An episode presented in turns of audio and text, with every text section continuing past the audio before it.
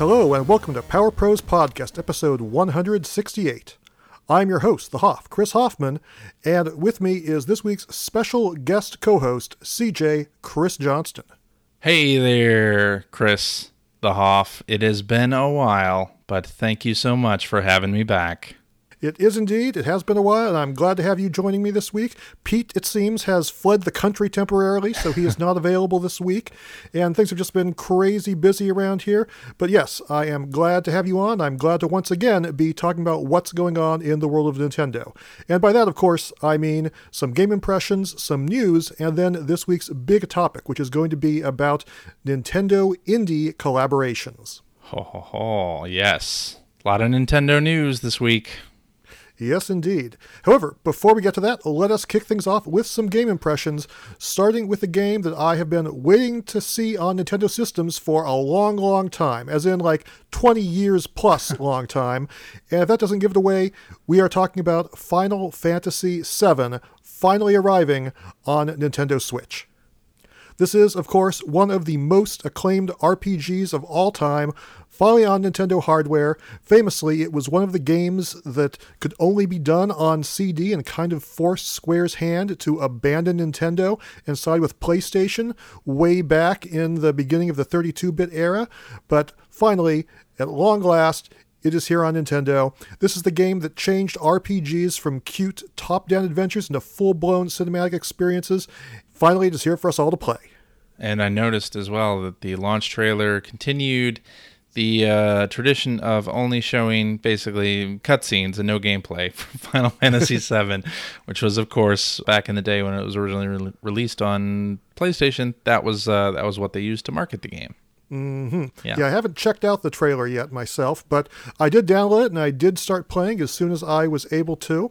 Uh, did you pick this one up yourself, CJ? I did not. I, so Final Fantasy VI is one of my favorite RPGs ever. Final Fantasy VII, mm-hmm. not so much. And then uh, I picked pick it back up with nine. Really, I, I enjoyed the game for what it offered back in the day, but uh, it's not one that I look too fondly back at. So I'm I'm skipping this one, but I assume that you uh, have fond memories of Final Fantasy VII. That is. Yes, I enjoyed it quite a bit, and I think in a lot of ways it still holds up. Hmm. I mean, in some regards, you know, things do feel pretty archaic, but in a lot of ways, it's still very, very fun. Specifically, the gameplay is very accessible. The active time battles that have been around since the 16 bit days are still present in this game, and they are still some of my favorite battle systems in any RPG. Mm. It's, you know, sort of turn based and menu based, but when you take that turn, it's based on your character's speed, and so you get to attack or cast your spell or whatever, you know, as this turn gauge fills up. And I just find that to be very intuitive, very user friendly. Also, the materia system in this game for character growth, I think, is deep enough for solid character customization, but easy enough for anybody to grasp. You just equip the materia, it gives you abilities, and it levels up automatically as you earn AP. There's no complicated job systems or skill trees or allocating ability points. Not there's anything wrong with systems like those, but this is just very streamlined and accessible, much in the way that Final Fantasy VI was, I would say.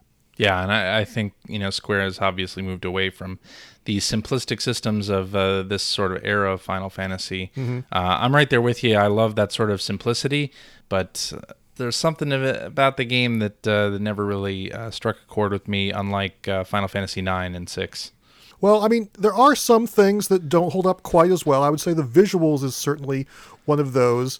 These are 32 bit PlayStation era pre rendered backgrounds that have been blown up for modern HD systems, and they are very blurry.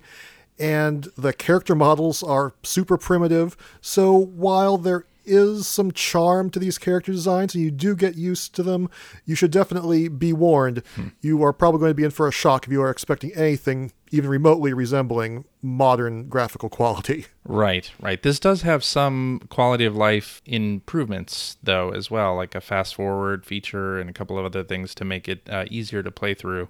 Yes, there are. You can change the speed so it runs in triple speed. You can also press a sort of cheat button at any time during battles to restore your health and magic and max out your limit gauge. And then you can also turn off all random encounters, which ah. I don't necessarily recommend if you're trying to actually level up your character, but is good if you're like wandering around trying to solve some puzzle and don't want to get interrupted by enemies constantly. Right. Well, that's pretty good for those who just want to play it for nostalgia's sake and may not necessarily want to grind. Those features are nice to have for sure. Yeah, yes, they are. And I don't think this was a game that was terribly hard to begin with or anything like that, but it can certainly be convenient for speeding up the process or for taking on some of the more difficult bosses or something like that. Mm. I'll also warn that the story is a bit hard to follow and is sort of nonsensical in a lot of ways. I mean, that's always been the case, but if you haven't played Final Fantasy VII before and you're going into it expecting like the greatest thing ever, be warned, the story is just kind of kind of super bizarre. Right. I don't remember anything about it except for the one spoiler moment that everybody knows. well, yes, there's definitely that. But there's a lot of things that seem just kind of weird and contradictory, and some dialogue pops up on occasion. You're like, what is that even doing there? I don't, I don't get it.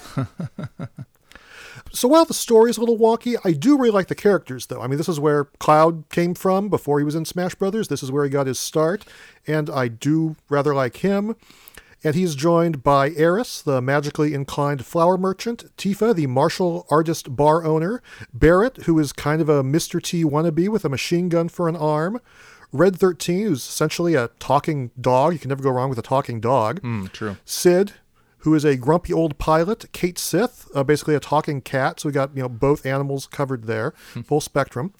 Yuffie the ninja and Vincent, who's sort of like a vampire gunslinger type of character. Uh, now, I know you're not the biggest fan. Do you have any favorite characters in this game, CJ? Well, mm, no, not really. I liked Red 13. yeah, he is always in my party. Yeah. If I have the full cast assembled and I'm just going out there just trying to enjoy myself, I'll probably go with Cloud, Tifa, and Red 13 as my party, everything else being equal. That's a good choice. Anyway, this game definitely has some flaws. It does show its age, but personally, I'm finding it really fun.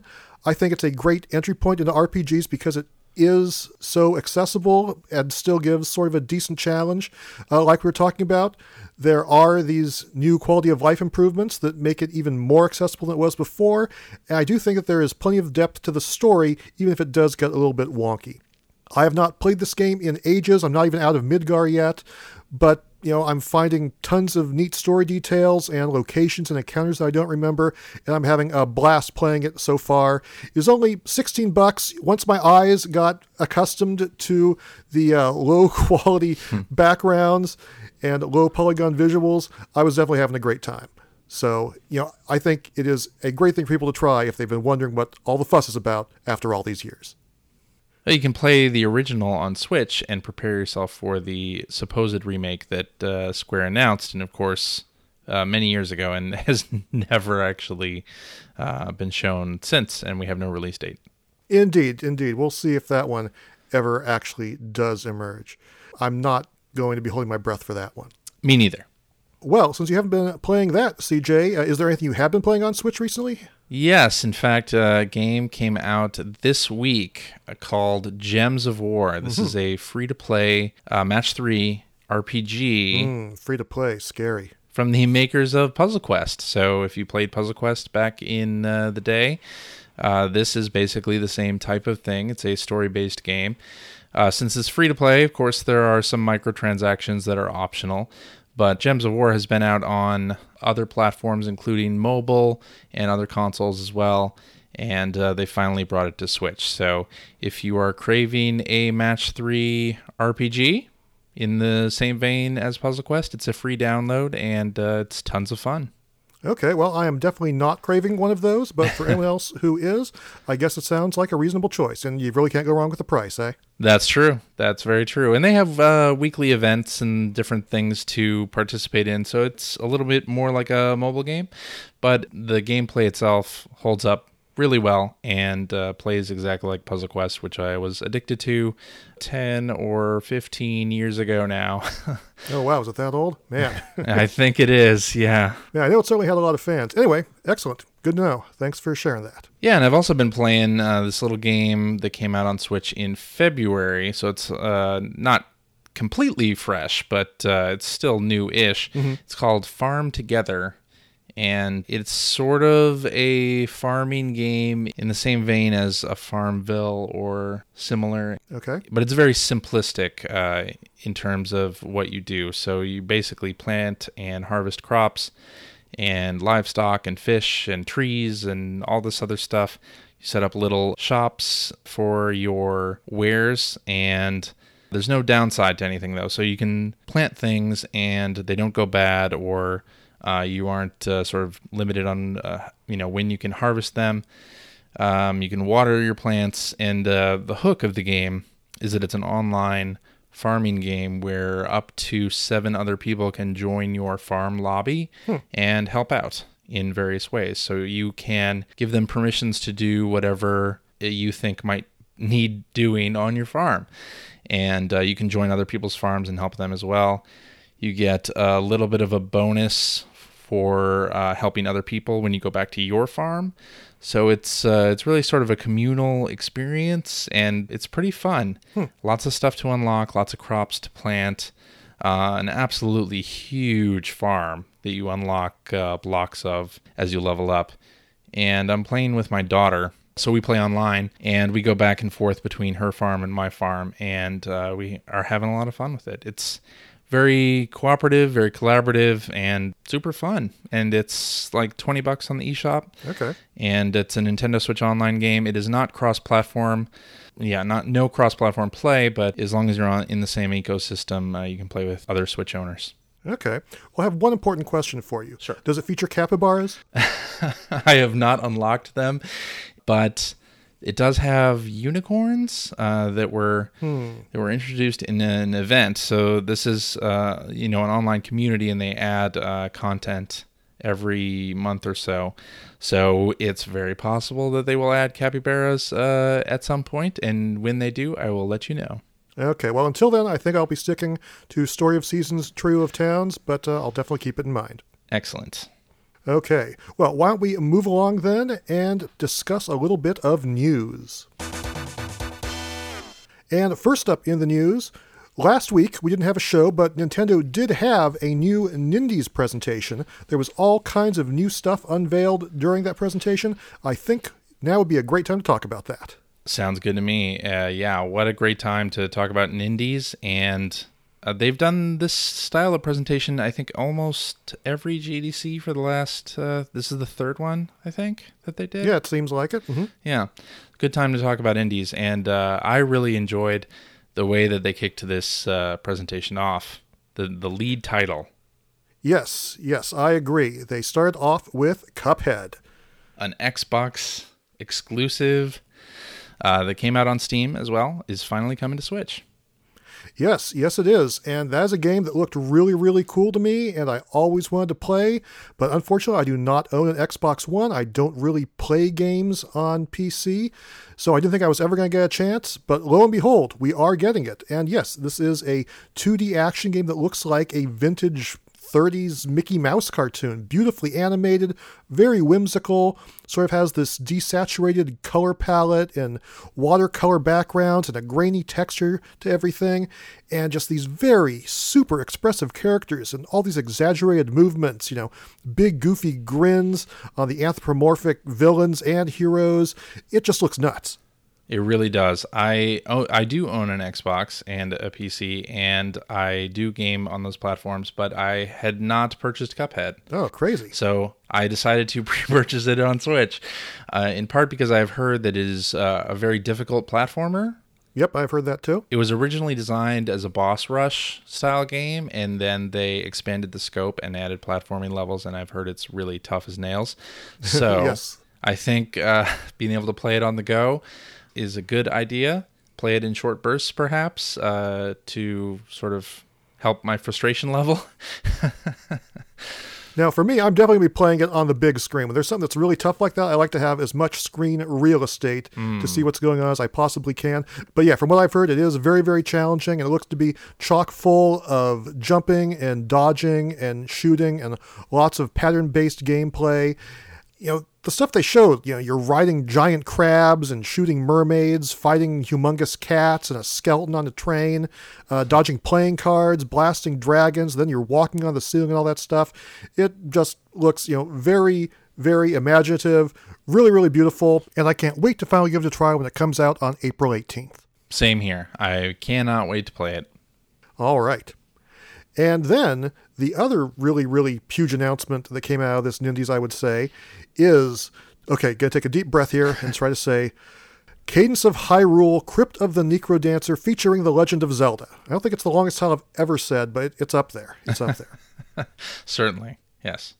But yeah, as the title sort of explains, is a crossover between Crypt of the Necro Dancer and The Legend of Zelda. It's by Brace Yourself Games and the publishers at Spike Chunsoft. And yeah, basically it takes the gameplay of Crypt of the Necro Dancer and it brings in all of these characters and elements from The Legend of Zelda. Now, I've never actually played Crypt of the Necro Dancer, but this really has my attention. Yeah, I've barely played it. So it was on sale on PlayStation this week for three dollars. So I picked it up. Oh wow! Uh, very curious to see uh, how it plays. I have not had a chance to spend much time with it, but I really liked how this trailer looked, and it was a very short trailer that didn't really uh, give you a whole lot of hint on the gameplay. I it's That's a true. it's a rhythm based sort of uh, dungeon crawler game. Yes, Uh, yes, I think that's right.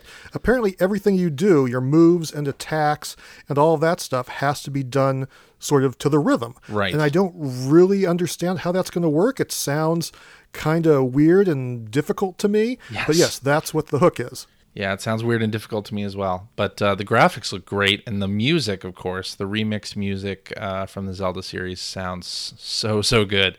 So I will Yes. definitely be buying this one. No yeah, I mean, you put The Legend of Zelda in there, and I'll probably be in it for anything. But yeah, Yeah. it's got 25 musical tracks from The Legend of Zelda. The one they were featuring prominently in the trailer was from Link's Awakening. That's probably not a coincidence with the remake coming up later this year. But in addition to all that great music, there's enemies like Moblins and Wizrobes and Like-Likes and Lynels, and then you can play as both Link and Zelda. I love it, Yeah. and I think my daughter's gonna be happy about that too. Yeah, that's really cool. I mean, you don't get Very to play as Zelda in very many Zelda games, so No, you don't. that is pretty neat. Uh, another interesting thing about this game is that it does have a lot of randomly generated elements. Both the overworld and the dungeons are said to be random. That's excellent. Makes it uh, infinitely replayable. It does. I mean, I'm always a little cautious about that because sometimes it can lead to games being not as compelling as they could be otherwise, but I'm still going to keep an open mind about this one. Yeah, I've heard great things about uh, the original game, Crypt of the Necro Dancer, So I'm, you know, optimistic about this one. Well, you can give that original a spin and uh, be Yes. all prepared for when Cadence of Hyrule hits this spring. I will be doing that. The third game that really stood out to me in this event was Blaster Master Zero Two from the folks at Inti Creates and Sunsoft. A shadow dropped game. I always love those. Yeah, the game is actually already out there right now. Yes. And if I had time, I would have absolutely downloaded it and started playing it. I just haven't had a chance yet, but I will soon. It's still a mix of top down action and side view vehicle stages. Apparently, now you get to visit various planets. There are new characters, there are new power ups.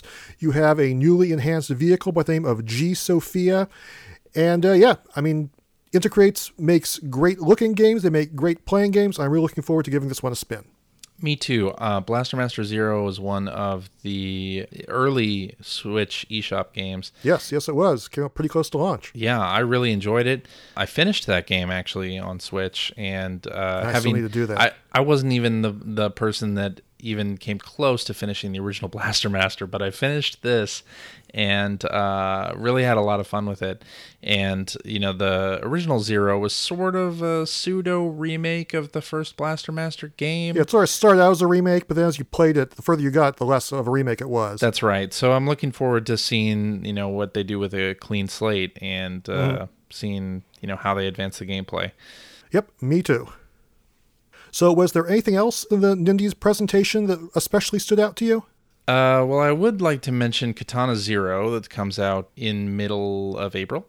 Yep, April 18th. That game uh, being published by Devolver Digital, and Yep. it's developed by uh, the guy. I don't know if we have any Flash gamers listening, but uh, the guy who did Pause Ahead very really interesting flash game uh, is doing Katana Zero, and uh, this game just looks so good. Uh, has fast action. And I think it's one of the standout indies from this presentation for sure. The graphics look great. Uh, it's sort of like a combat puzzle game, it seems like, because you only have one try. You uh, star as this samurai that uses a katana to wield some justice. Yes, you are an assassin, I believe. You're an assassin, yes. And you have basically one shot to get through the levels. It has some puzzle elements to it. And if you do happen to take a hit, you can uh, very quickly rewind and try again. And uh, it looks super, super fun. Yeah, it does look pretty crazy. Uh, apparently, you're deflecting bullets and going in slow mo and just sort of you know dashing from one enemy to the next, killing them all. But uh, yeah, as you implied, uh, you have to be very fast and accurate because you die in one hit. Yes, indeed. Also, the Iditarod game, the Red Lantern, looks very interesting. I don't really know much about uh, the gameplay itself. Mm-hmm. They had a lot of shots of you steering a team of dogs over a snowy landscape, mm-hmm. but the trailer somehow just really like got to me. It sort of reminds me of Firewatch in a way, and I guess uh, part of that is the narrative. Uh, you know, the main character speaking. Uh, narrating the story. Uh, it just seems like this is a really interesting game to come out for Switch. Sort of an unexpected, unexpected game. Yeah, it's definitely unlike anything else that I've seen on the system. It certainly looks very unique. I'm kind of worried because a lot of the environments seemed so big and empty. Mm. But, you know, then again, suddenly here comes a bear and it's mauling you, and that certainly uh, mixes things up. Yes, indeed. And this also sort of has some uh, procedurally generated elements to it. So, uh, yep, that's true. Lead to some interesting encounters for sure yeah, I am, uh, I guess, cautiously optimistic about that one. Yeah. And the last one I'll bring up is uh, Double Fine's announcement of Rad. Right. And this one I, I find uh, particularly interesting because it's being directed by Lee Petty, who uh, did Stacking and Headlander.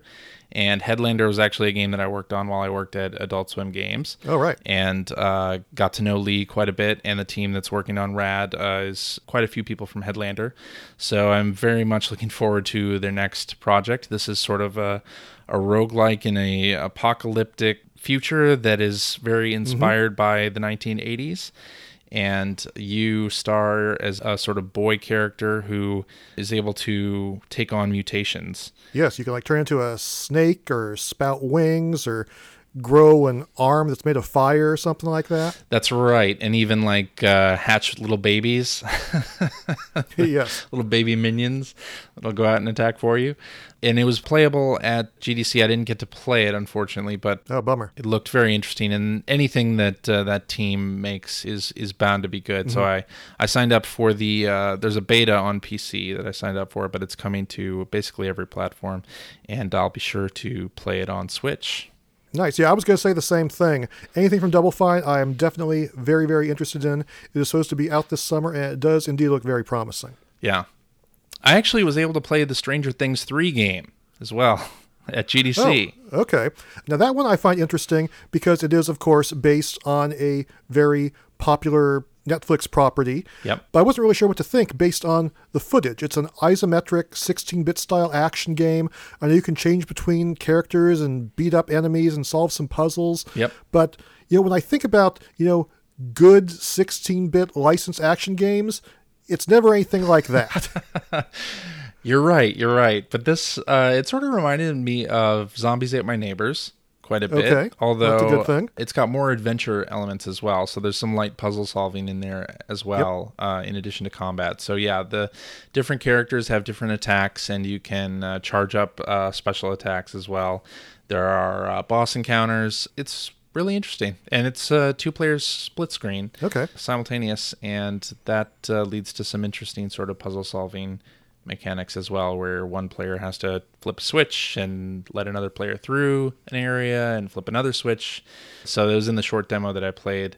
There was some of that, but the demo that they had was uh, constructed as a sort of non-spoiler demo, so it didn't actually have any elements or any story spoilers from Stranger Things 3 in it. Oh, okay. But very interesting. And the developer Bonus XP did a game based on Stranger Things for mobile. There's a free Stranger Things game on mobile that uh, people can check out if if you want to see what Bonus XP has done with the license before.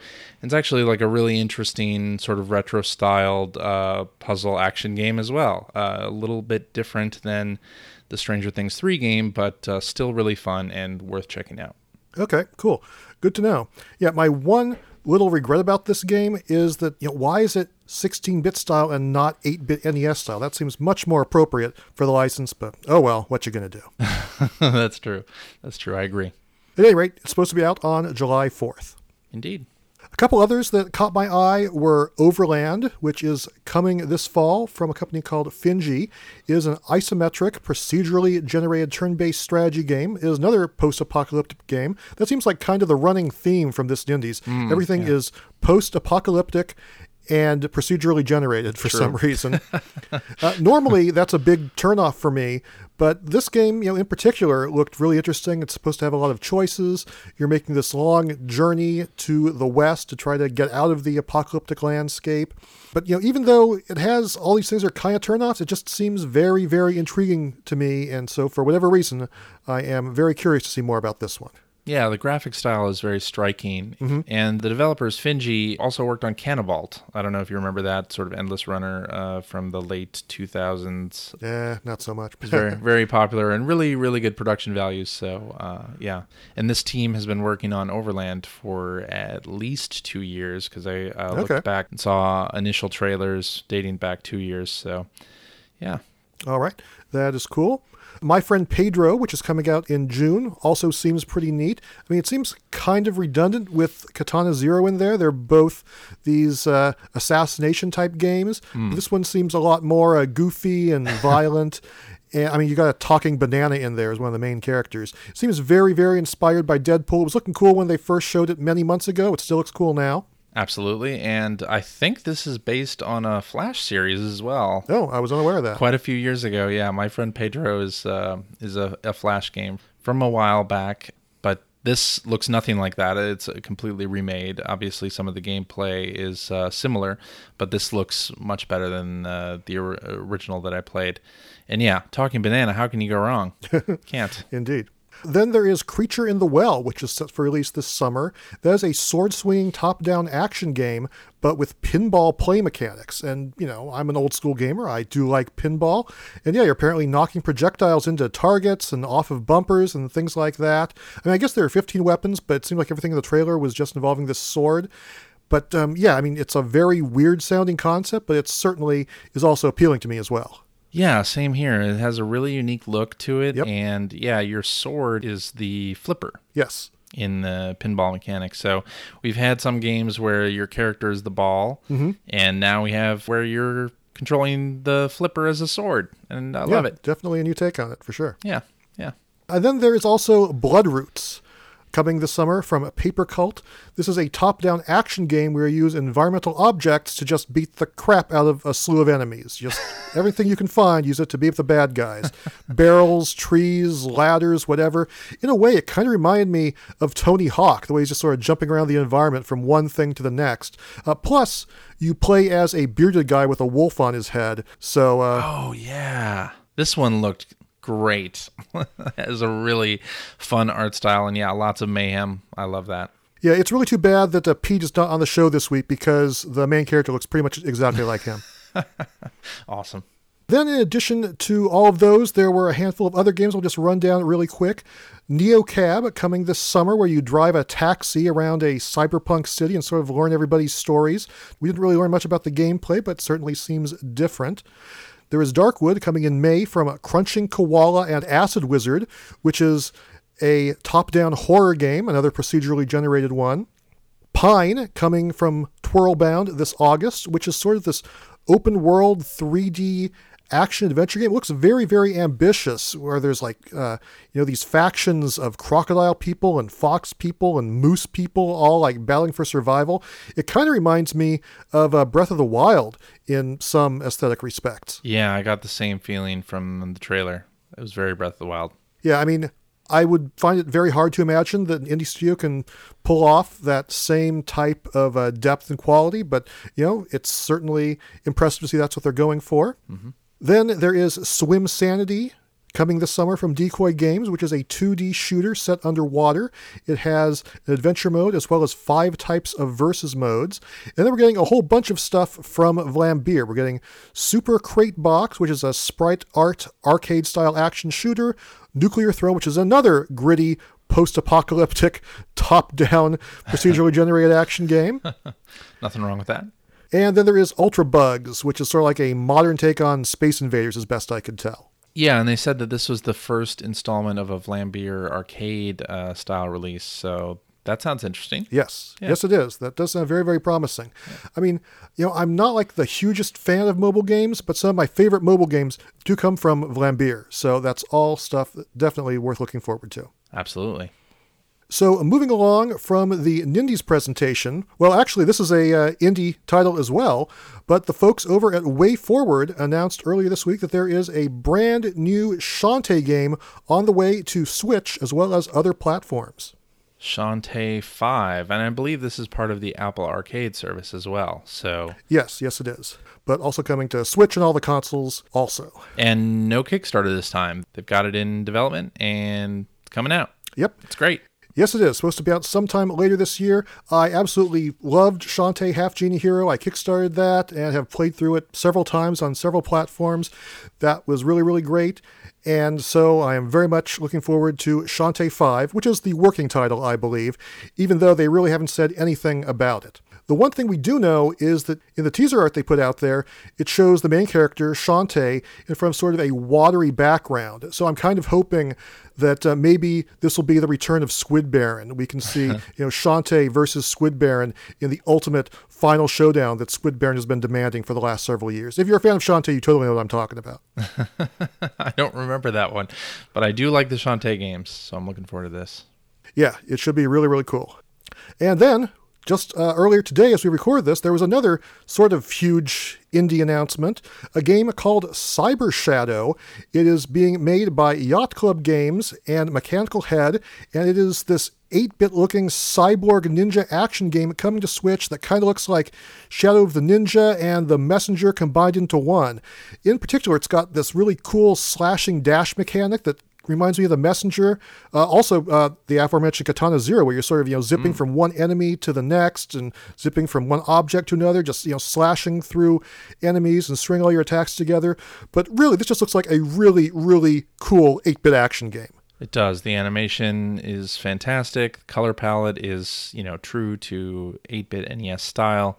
Uh, it looks absolutely fantastic. I guess the developer had been working on this game for quite some time and had not considered a publisher until Yacht Club Games uh, came up to him and offered their assistance. And that's a fantastic story right there. of mm-hmm. course, who who better than the Shovel Knight folks to help a game like this come to fruition? It looks great and uh, it's a great little story, and I'm looking forward to it. I have no idea why this didn't get included in the uh, in the Nindies presentation. That would have been perfect, but yeah, maybe maybe we had uh, too many ninja action games. Uh, you can never have too many of those. So no, I don't think so. Especially not one that looks like this. I mean, this I would have you know put as one of the top highlights of the Nindies event if it had been on there. But yeah, in addition to just you know, traditional ninja action, there are at least seven special moves you can acquire, like a downward thrust and a shield and some manner of projectiles. And if you notice in the trailer, you can even ride a motorcycle. Oh, nice. Yeah. Hmm. Yeah, so it's got lots of obstacles and spikes and big old boss monsters like a giant screen filling robot and a mechanical dragon and something called the laser brain and something called the cyber monster. It just sounds totally crazy and over the top, and that's exactly what I want out of a game like this. They have not given a release date yet, but it's only going to be 15 bucks, and I can't wait to try it out. Me too. It's going to be, I guess, on every platform, but I'll be picking it up on Switch for sure. Yep, I am certainly all about the Switch version. Uh, moving on from there, uh, some other really cool news that has dropped fairly recently is that Konami is bringing out not one, not two, but three 50th anniversary collections to multiple platforms, including Nintendo Switch. It's like uh, Virtual Console, but reborn in these collections. yes, yes, indeed. And all starts on April 18th with the Anniversary Collection Arcade Classics game, which includes mostly arcade shooters Scramble, Twin Bee, Nemesis, aka Gradius, Vulcan Venture, aka Gradius 2, Haunted Castle, Life Force, aka Salamander, hmm. Thundercross, and Ajax, aka Typhoon. That's a pretty good collection right there. That's a strong one. Yeah, lots of good stuff there. I mean, they could almost do just a plain Gradius collection on its own. They certainly could, I would say. Yeah. But uh, yeah, it's gonna be cool getting the arcade versions of all of these.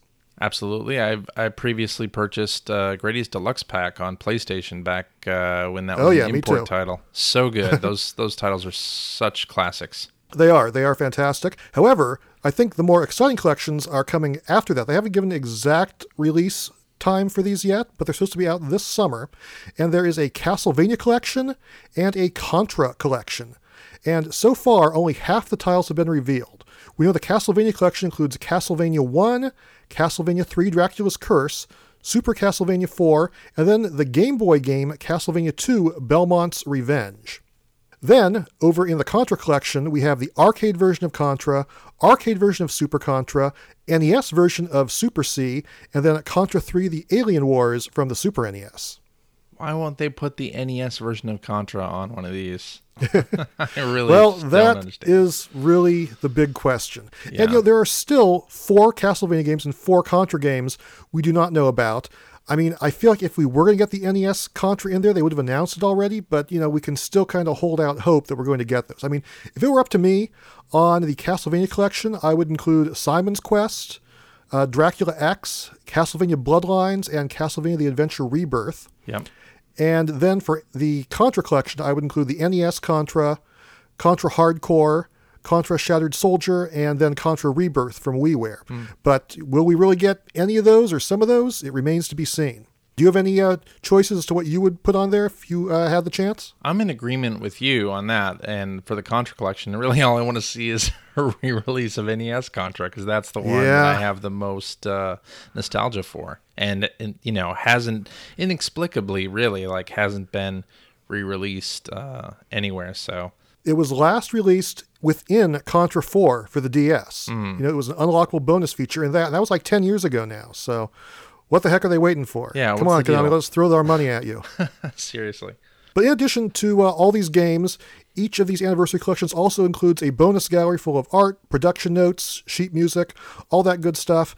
You know, I was a huge Konami fan back in the day. I still think those are some of the best 8 and 16 bit games ever made. So, you know, even though they might totally disappoint me and leave me in a crying, depressed heap with no NES Contra and no Genesis games and no Rebirth games, I'm still probably all in on these. Yeah, I probably am as well. I wonder who's doing the translations of these. Who's doing the ports? Yeah, I don't know for sure, but I did see Hamster doing some retweeting of Konami's announcements, which oh. kind of makes me think it could be them. Which, I'll be honest, would be a little bit disappointing because they are not as good as folks like M2 or Digital Eclipse. That's true, but their Neo Geo stuff has been good, so I'm okay with that. It is just it kind of lacks the bells and whistles I would like from something like this. That's true. That's true, but it we'll could see. be worse. Could be worse. Indeed, indeed. All right, that takes care of our news for this week. Why don't we answer a little bit of listener mail? And the letter we have this week comes via Twitter from at Mike Opferman. He writes, I have a question for the pros. If someone wanted to try out a rogue-lite game prepping for Cadence of Hyrule, but had never played one before, which one should I start with? All the ones I watch previews on start off with, it is just plain hard, even the Chocobo one. So, which one should a beginner play first? I have a suggestion here. Okay. Rogue Legacy on the Switch. This game it, I mean, it does get difficult, but it starts off fairly easy, and you will in in this game you will die and you will have to retry everything. But they mix it up and make it fun by when you die, you are sort of reborn as uh, an ant or a, a Descendant. a descendant yes descendant. That's the word i was looking for of uh, the hero. And uh, you have different effects sometimes uh, as well. That makes it fun to play through again with different uh, status effects. And you can earn uh, money in the game and level up your character so you don't die as fast uh, on subsequent playthroughs. And uh, it's really fair and really fun. And the map is divided into like I think four central areas. Of course, the layout of the areas are all different each time, but you sort of learn how to approach each enemy encounter uh, each time you go through, and uh, it's really quite enjoyable. It's been out on a lot of different platforms, but uh, has been re-released on the Switch and is well worth trying if you are new to roguelikes, which uh, I was at one point, and Rogue Legacy really got me into it. Okay, cool. I am glad you had that suggestion. I really don't play that genre much myself. I have been playing RemiLore as of late, and I will say that so far I haven't found the difficulty to be too excruciating. And it does have a lot of nice features in there, like it lets you continue at the beginning of each world instead of sending you back to the beginning each time, and a lot of user friendly stuff like that. But it also has some pretty bland level design that's kind of keeping me from going back and enjoying it as much as I would like to. So I'm glad to hear that you have a solid suggestion in Rogue Legacy. Thank you very much, CJ. Absolutely. And with that said, I think it is time for us to close up the mailbag and then take an intermission.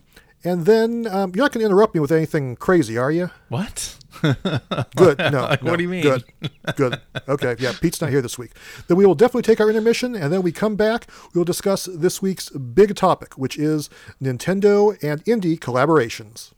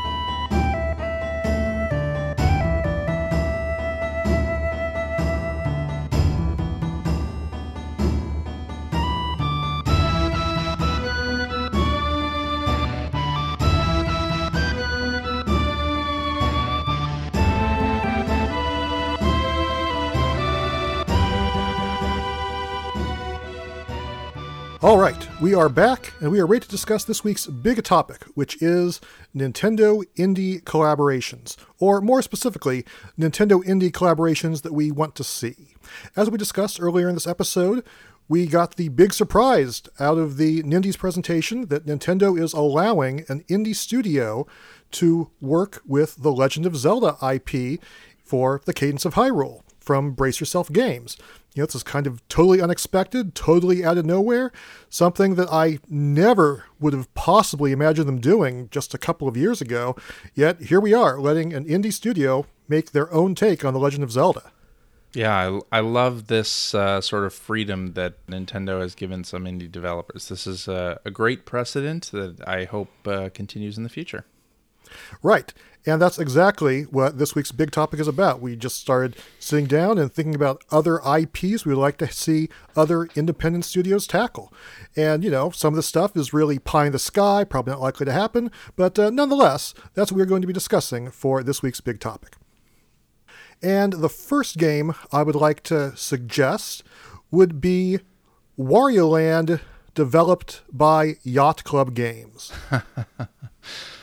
That would be uh, super, super fun. Uh, a side scrolling Wario Land game, I would assume, uh, very much akin yes. to the Game Boy Color games. Yeah, I'm thinking something like that. I mean, Yeah. Yacht Club has shown that they really know how to do their platforming, and of course, they really know all about uh, digging up and collecting treasures as well. So for me, it just seems like a match made in heaven. I completely agree with that. I would love to play that game. Please make it. And you know, Wario often can get different hats and things and learn new abilities.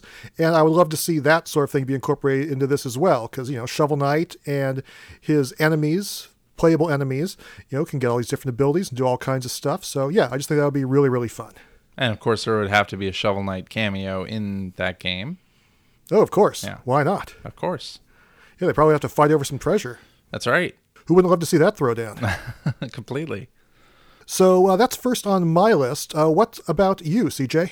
So I'm going to stick on the uh, Wario tip here and go uh, Wario Groove. So Wargroove came out uh, a few, I guess a month ago now. Yeah. More than that. Uh, and I, th- I think a sort of RTS uh, with Wario would be super fun. Of course, Wargroove is sort of Advance Wars style Yes. strategy game, and uh, I think, of course, because it's called Wargroove, uh, you just uh, you know added some letters in there, and it becomes Wario Groove, and Interesting. it would be a, an interesting genre mashup to have Wario and uh, maybe the characters uh, from from Mega Micro Games uh, come along for the ride on uh, such a game, and it could Sure. be Who wouldn't want to see Jimmy T out there commanding the troops? Exactly. Could be super fun and uh, and weird. So I'd love to see something like that. Definitely sounds very bizarre and very intriguing as well.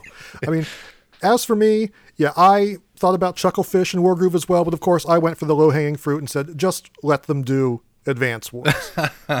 Well, that's the easy answer though, right? Here's the easy and obvious answer, but I mean, come on. People have been making comparisons to Advance Wars ever since Wargroove was first shown, and it seems pretty clear that Nintendo's not doing anything with the IP.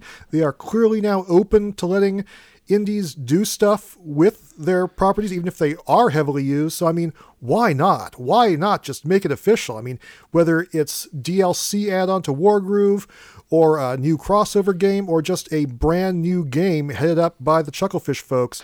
I mean, we know it would be great and we know it should be done. So, you know, that's what I would like to see because it's just been so darn long since we got one of those. Um, not that there's anything wrong with the Wario Groove idea. I love that, especially the pun. But, um, yeah, I just went for the low hanging fruit on that one myself.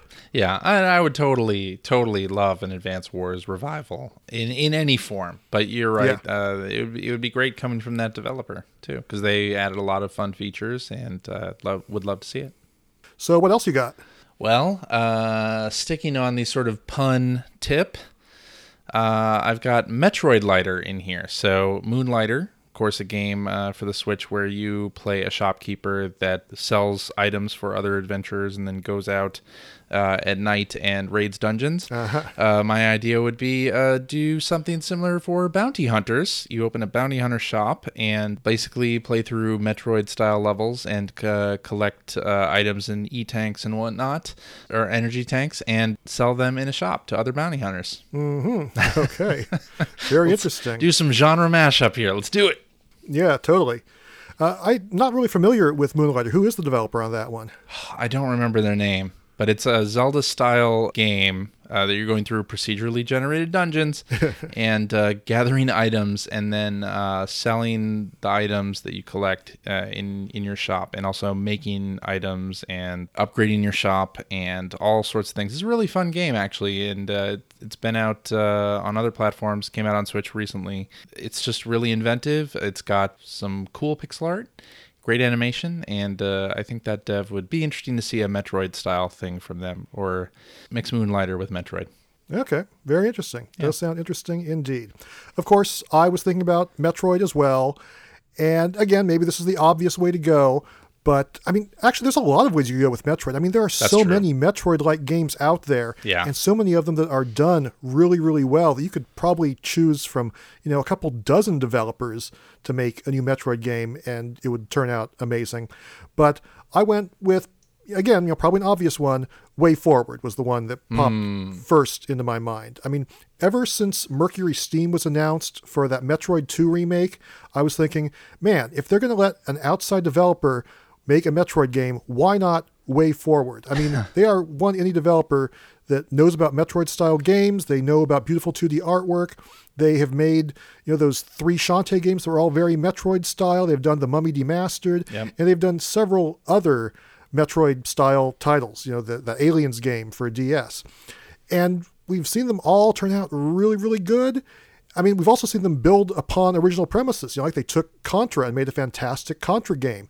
They took the Boy and His Blob and made a amazing A Boy and His Blob game. So we know how well they work with existing game IPs. So for me, it just seems like a match made in heaven to see those guys do Metroid. Like I said, there's tons of options, but I know they would absolutely knock it out of the park. They would be my first choice for that. I think you're right. And actually, I wrote down so uh, I, I did this two different ways. I did the sort of title and Nintendo property mashup, Mm-hmm. and then I did the developer and Nintendo title mashup. And way forward, I had Metroid down for them. So I'm right there Ah, with you. Okay. All right. Two out of two Chris's agree. That's right. Uh, so, uh, what's next for you? All right. So keeping on the pun tip, I've got Guacamole Mania. Oh, my. So, so Guacamelee, of course, from Drink, Mm-hmm. Drinkbox Studios, a fantastic uh, Metroid style game. Uh, Yes. they've done. Uh, you know, two games with Drinkbox has done just a. They have a great uh, design sense, and Mole Mania, of course, a Nintendo IP that uh, has lay dormant since the Game Boy days Yes, indeed. and that was a, fun little sort of puzzle top-down game. And I thought, hey, why not mix that with uh, some luchador uh, action and uh, have Guacamole Mania?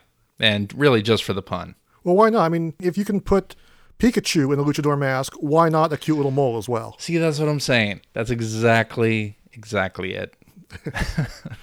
Now, I hate to admit, I've actually never played Mole Mania or Aw. Guacamelee, even though I own like at least two copies of Guacamelee, and I really want to play it. I'd want to play Mole Mania, but yeah, I have not played either of those yet. I'm, I'm, I'm sad and pathetic. I know They are such fun games, and Mole they Mania, look great. one of my absolute favorite Game Boy games of all time, and it's uh, just never been revisited. And it's uh, it's so fun. And uh, Yeah, I mean, I know it's on Virtual Console. yep, I should definitely grab it if I haven't already. yep. That was uh, I grabbed it immediately and played a little bit of that. I love that game. That was the first game I bought on the Game Boy Pocket Aha. back. Uh, I think it was released the same day as the Pocket actually, and had a lot of fun with that one. And Nintendo's just never revisited it, so it's time to do that. Yeah, I'll just have to take your word for it, but all that stuff does look great, and uh, it would certainly be an amusing mashup, if nothing else. Oh yeah. Well, I will continue my tack of choosing the low hanging fruit, uh, but I will also continue along your trend of taking a Nintendo IP that has laid dormant for a long, long, long time. And that is, I would like to see someone revisit Ice Climber. Hmm. I mean, has anything been done with Ice Climber outside of Smash Brothers since that original game? No. I mean, I know there's like, you know, things here and there in, you know, NES Remix or in WarioWare or whatever, but there's never been an actual Ice Climber sequel. So I was thinking, why not give that property to Matt Makes Games, the folks behind Celeste? I mean, there's climbing, there is lots of ice. It just seems like a natural fit to me. You know, what better way to bring the ice climbers back into prominence than to pair them up with that developer? Hmm. It just seems too obvious to me. Yeah, I agree. I think that could be really, really fun. My thought there would be so Matt makes games. I think is a great match there, but Vlambeer possibly too. Uh, could do that. They do fun, really arcadey style games, and of course they've got that Bugs game coming. hmm That's true. That's true. Maybe there would be something there for them. Yeah, I mean, if you wanted to go the pure arcade direction, I could see that.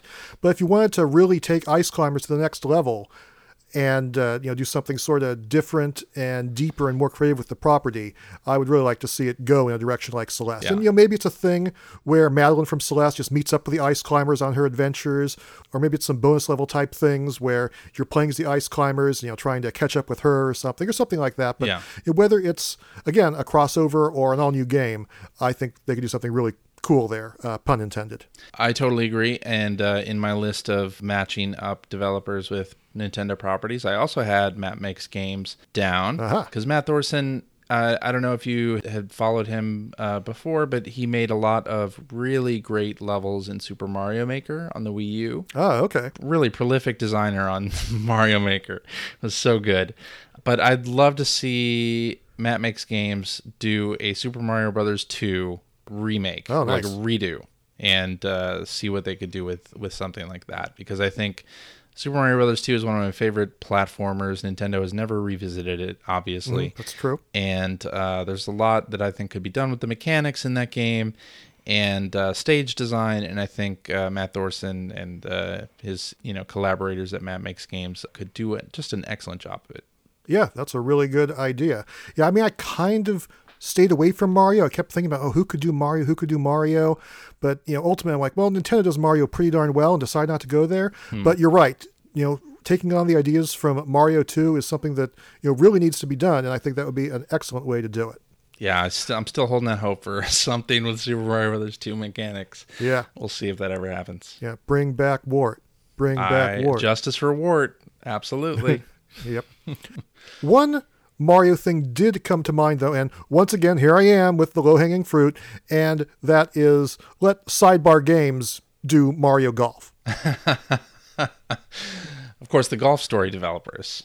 Yes, yes, Yes. indeed. And you know they have kind of stripped out all the RPG mechanics from the Mario Golf games over the years. Obviously, Golf Story does not do that. It brings them all back to uh, home video golf, like Mario Golf fans would want. So yeah, you know, just put them together and make everybody happy. You know, I could totally see like the character from Golf Story, like going. You know, you know, dressing up as Mario and going to some Mushroom Kingdom based course or something like that or uh, again could be you know an all new from the ground up Mario Golf game. But uh, yeah, I mean that's the kind of stuff I think that people would want out of a new single player Mario Golf experience. So uh, you know why not let those guys do it? I completely agree. I would love to see that. I wonder what those guys are working on now. Yeah, whatever it is, it's bound to be cool. Absolutely. So you got anything else? Talking about Mario, Okay. and of course Mario Party. Hmm. I think you could take Mario Party and the Jackbox Party Pack games and hmm. do a Mario Box Party Pack kind of thing. Hmm, interesting.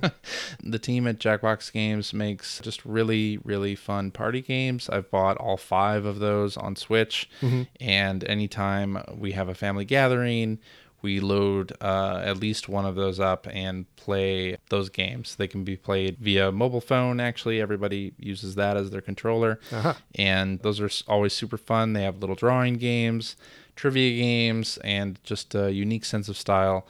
I think it could be fun to do a Mario themed game from Jackbox. That could be uh, really fun. yeah, sure. Why not? Yeah. So my next choice would be to get the developers of one of my favorite recent indie games, that being uh, Konjak or Cognac, the makers of Iconoclasts.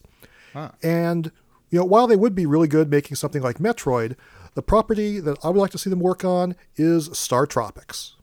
Star Tropics, yes. Yeah. Well, honestly, I never thought Star Tropics was any good, but I think I think you could have a game that brought it back and did something with the property that made people sit up and take notice.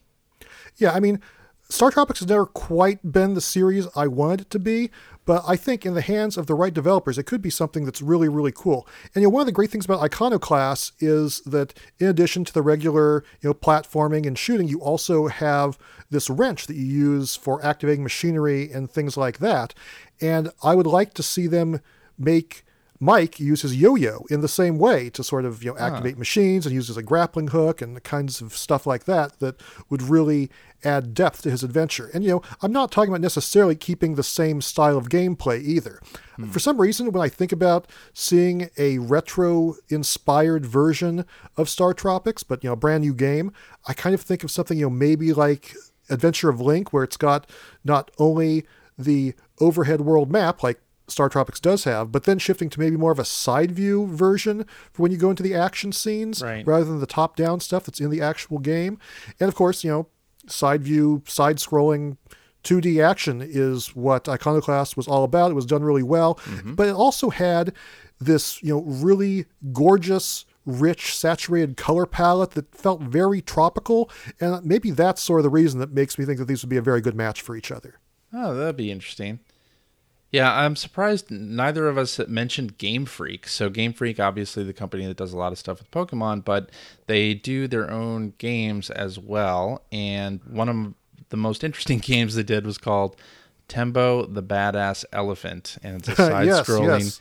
Title. I picked that up. hmm and uh, as you were describing Star Tropics and a Star Tropics remake, you know, it'd be interesting to see something uh, like that from Game Freak. Game Freak does uh, some really unique games that are not Pokemon, and you know, why couldn't Nintendo tap them? They've obviously already got a close relationship with them. I'm sure they would do a, an excellent job at basically anything, but I think Star Tropics would be super interesting from them. Yeah, that'd be very interesting as well. Hard to go wrong with Game Freak. Yep. Uh, you mentioned Zelda 2. Yes. and I had uh, Zelda 2 remake on my list from Yacht Club games. I think that could be an interesting little mashup. Uh-huh. I think Yacht Club does great work on Shovel Knight. And uh, I think Zelda 2 is one of those games that's sort of divisive in some respects. A lot of people really love it.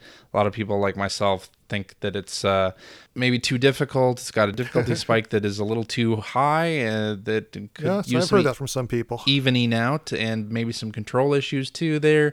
So uh, have Yacht Club come through and do a uh, sort of redo on that or like a reimagining would be super fun. I'd really love to see Nintendo revisit that game because I think it's still a very interesting take on Zelda gameplay to, you know, go from the top down thing to the side scrolling more RPG like combat with Zelda 2 but I think the difficulty spike was just too much uh, for me back in the day and even now. So uh, I'd love to see that revisited uh, from somebody, Yacht Club or otherwise. Uh, yes, yes. I've actually been thinking of that a lot myself recently, especially with that new uh, Zelda SP that came out Yeah. for the uh, Nintendo Switch Online NES Classic Selection. Yeah, I'd love to see that game be revisited one way or another. That is for sure. Yeah. I had one more on my list. There was a recent indie game called Ape Out. Ah, yes. This is I love me the- a good ape. This is the lowest of hanging fruit I could I think I know where this might be going. Which which Nintendo series might I uh, mash up with this? Uh, that's right, Donkey Kong. Mm-hmm. Uh, that could be a really fun mashup for no other reason than it's uh, you know, Big Ape. well, I'm always down for more big ape games, that's for sure. Yeah, maybe there's a little too much blood and violence in Ape Out that Nintendo would be comfortable with. That's what I've heard. I can't really see uh, Donkey Kong, you know, having too much bloodlust, but uh, I'm certainly all for more gorilla-based action on Well. I mean, if somebody takes a stockpile of bananas, anything is possible. I suppose that's true. Yeah, Don't mess with the man's banana hoard. it's true. Yeah, I had one last suggestion on my list as well, and this one is Team Cherry, the makers of Hollow Knight, and I would like to see them tackle Kid Icarus. Now, I'm not sure why I feel like this is a, perfect matchup. I mean, that's clearly a very talented studio, but you look at Hollow Knight, you see dark, you see Metroid like. You don't necessarily see something like Kid Icarus that's more, you know, in the clouds, angelic, all that stuff. Nonetheless, I feel like they could do something really, really good with that property. I mean, I've always wanted my Kid Icarus games to be more Metroid like. I mean, ever since that first one came out in that same silver box as Metroid, I kind of expect, oh, here's Metroid with the sci fi gameplay, here's Kid Icarus with the fantasy gameplay. But really, they were two very, very different type of games. So I would kind of like to see Team Cherry come in, turn Kid Icarus into a Metroid style game, and then just you know do the cool things they do with the exploration and the combat and the character growth. And while you know you think of those dark corridors, oh those aren't very Kid Icarus like, I'm sure they could come up with some really cool aesthetic for Kid Icarus, and I do think it would end up being a perfect match.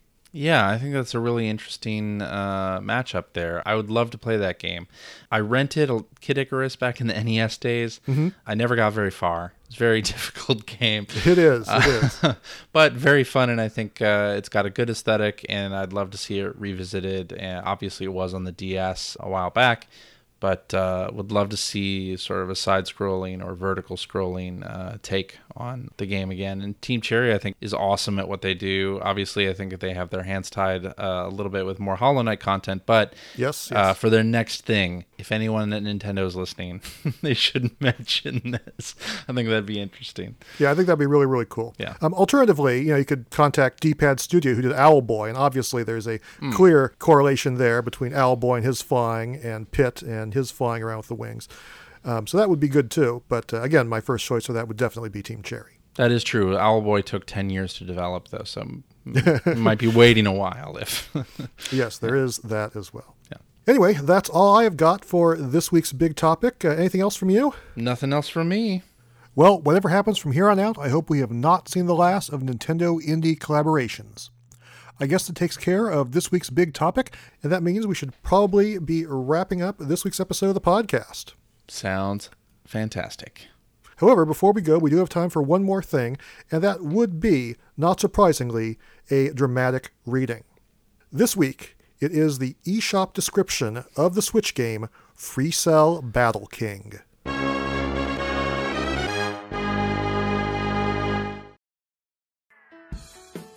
Win by speed in Free Cell. 3,000 questions that can be cleared. Battle play is exciting. Clear speed is the key. Sharing one unit, two switches, or online. Enjoy the fun of competition with Free Cell. The tasks are 3,000 questions. There are Ordinary King mode and Easy May mode. Collect the collection by clears to color the game screen. One player is also enrichment. There is also a mode that you can play easily. Joy-Con or play with touch. Play with your favorite style. That has to be Google Translate, right? Uh, it seems likely. That's pretty likely. Uh, I don't really know what free cell is. Uh, are there actually questions in free cell? I don't think so. Isn't Free Cell like a type of not type of solitaire? Yeah, like, I'm pretty sure it's a card game or a puzzle game. I don't think it has any questions, let alone 3,000 of them. it's like one of those free games that old people play. Well, this is one that you can play in King mode or May mode or I don't know that I want to. something.